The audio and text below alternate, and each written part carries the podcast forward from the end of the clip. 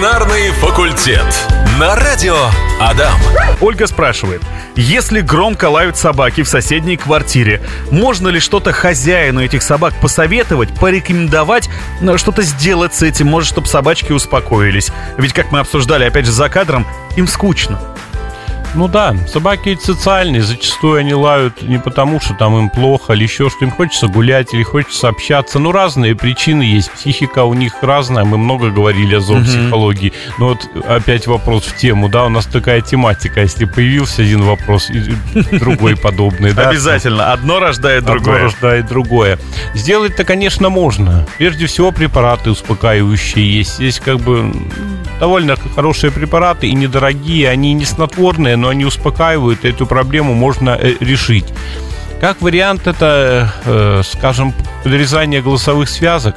Операция mm. считается негуманной. Вот в данном, как бы, э, последнее время многие зоозащитники против этой операции, что это калечащая операция. Но вот у меня были ситуации, я делал эти операции, и поверьте, и собака счастлива, и хозяйка безмерно счастлива, потому что ей просто писали на двери: или ты там убираешь собаку, или мы тебе дверь подожжем, или собаку отравим. То есть вот что делать? Та плачет, ну а у нее такса была меньше, да, она уходит на работу, такса весь день лает. Препараты ей не помогали, мы очень долго боролись препаратами разными, ее бесполезно. Ну, операция все это решила. Это я не призываю даже к этой операции, но зачастую она решает проблемы и животного, и владельца, и хозяина. А я бы хотел поинтересоваться по поводу этой операции. Ее называют негуманной, потому что она впоследствии как-то влияет на здоровье животного, или просто потому что... Просто потому что... Потому что, потому что, да, потому что появляются зоозащитники, зачастую не понимающие, о чем они говорят, и начинается вот эта вот вся истерия, опять непонятно, людей, не специалистов, не профессионалов. Mm-hmm. Поверьте, у нас в академии вот писали мне на кафедру, там ваше мнение. Ну, человек не профессионал, и...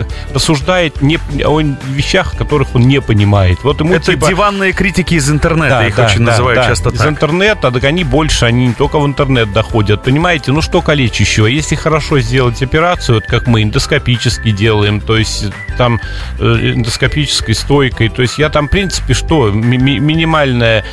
повреждение, ну да, я связку ты пересек. Собака не лает, а она издает такие, ну, ну скажем...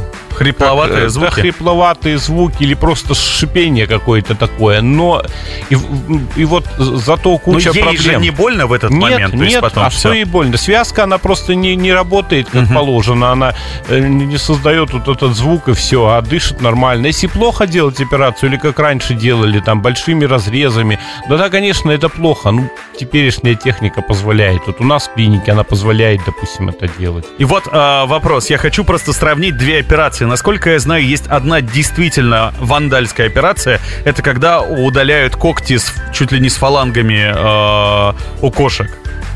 Ну, честно сказать, я бы ее тоже особо вандальской бы не назвал. Вот у меня брату я когда-то давно делал такую операцию. Кошка царапалась uh-huh. и прочее. Кошка счастлива, живет, по-моему, сейчас пятнадцать лет. Они счастливы, никому это не помешало. У меня были ситуации, когда люди или усыпляют животное, или надо что-то сделать. Ну, представьте, а. ну купил человек кожаный диван. При таком выборе выбор понятен. Да, миллион диван его стоит там. И вот он один раз кот процарапал. Что? Вот или у- у- будет усыплен, отдать его никуда не отдашь. Что была ситуация, мне принести семнадцатилетнего кота. Mm-hmm. Я просто сам даже в шоке был. Он говорит, ну что делать? Я прооперировал, кот еще счастливо дожил свои годы.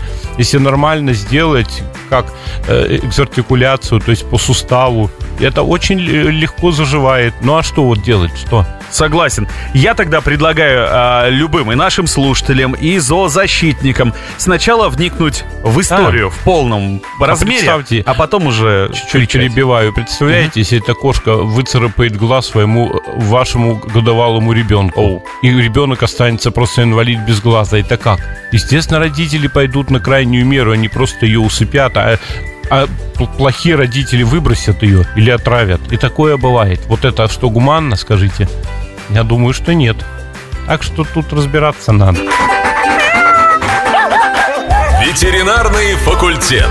На радио Адам.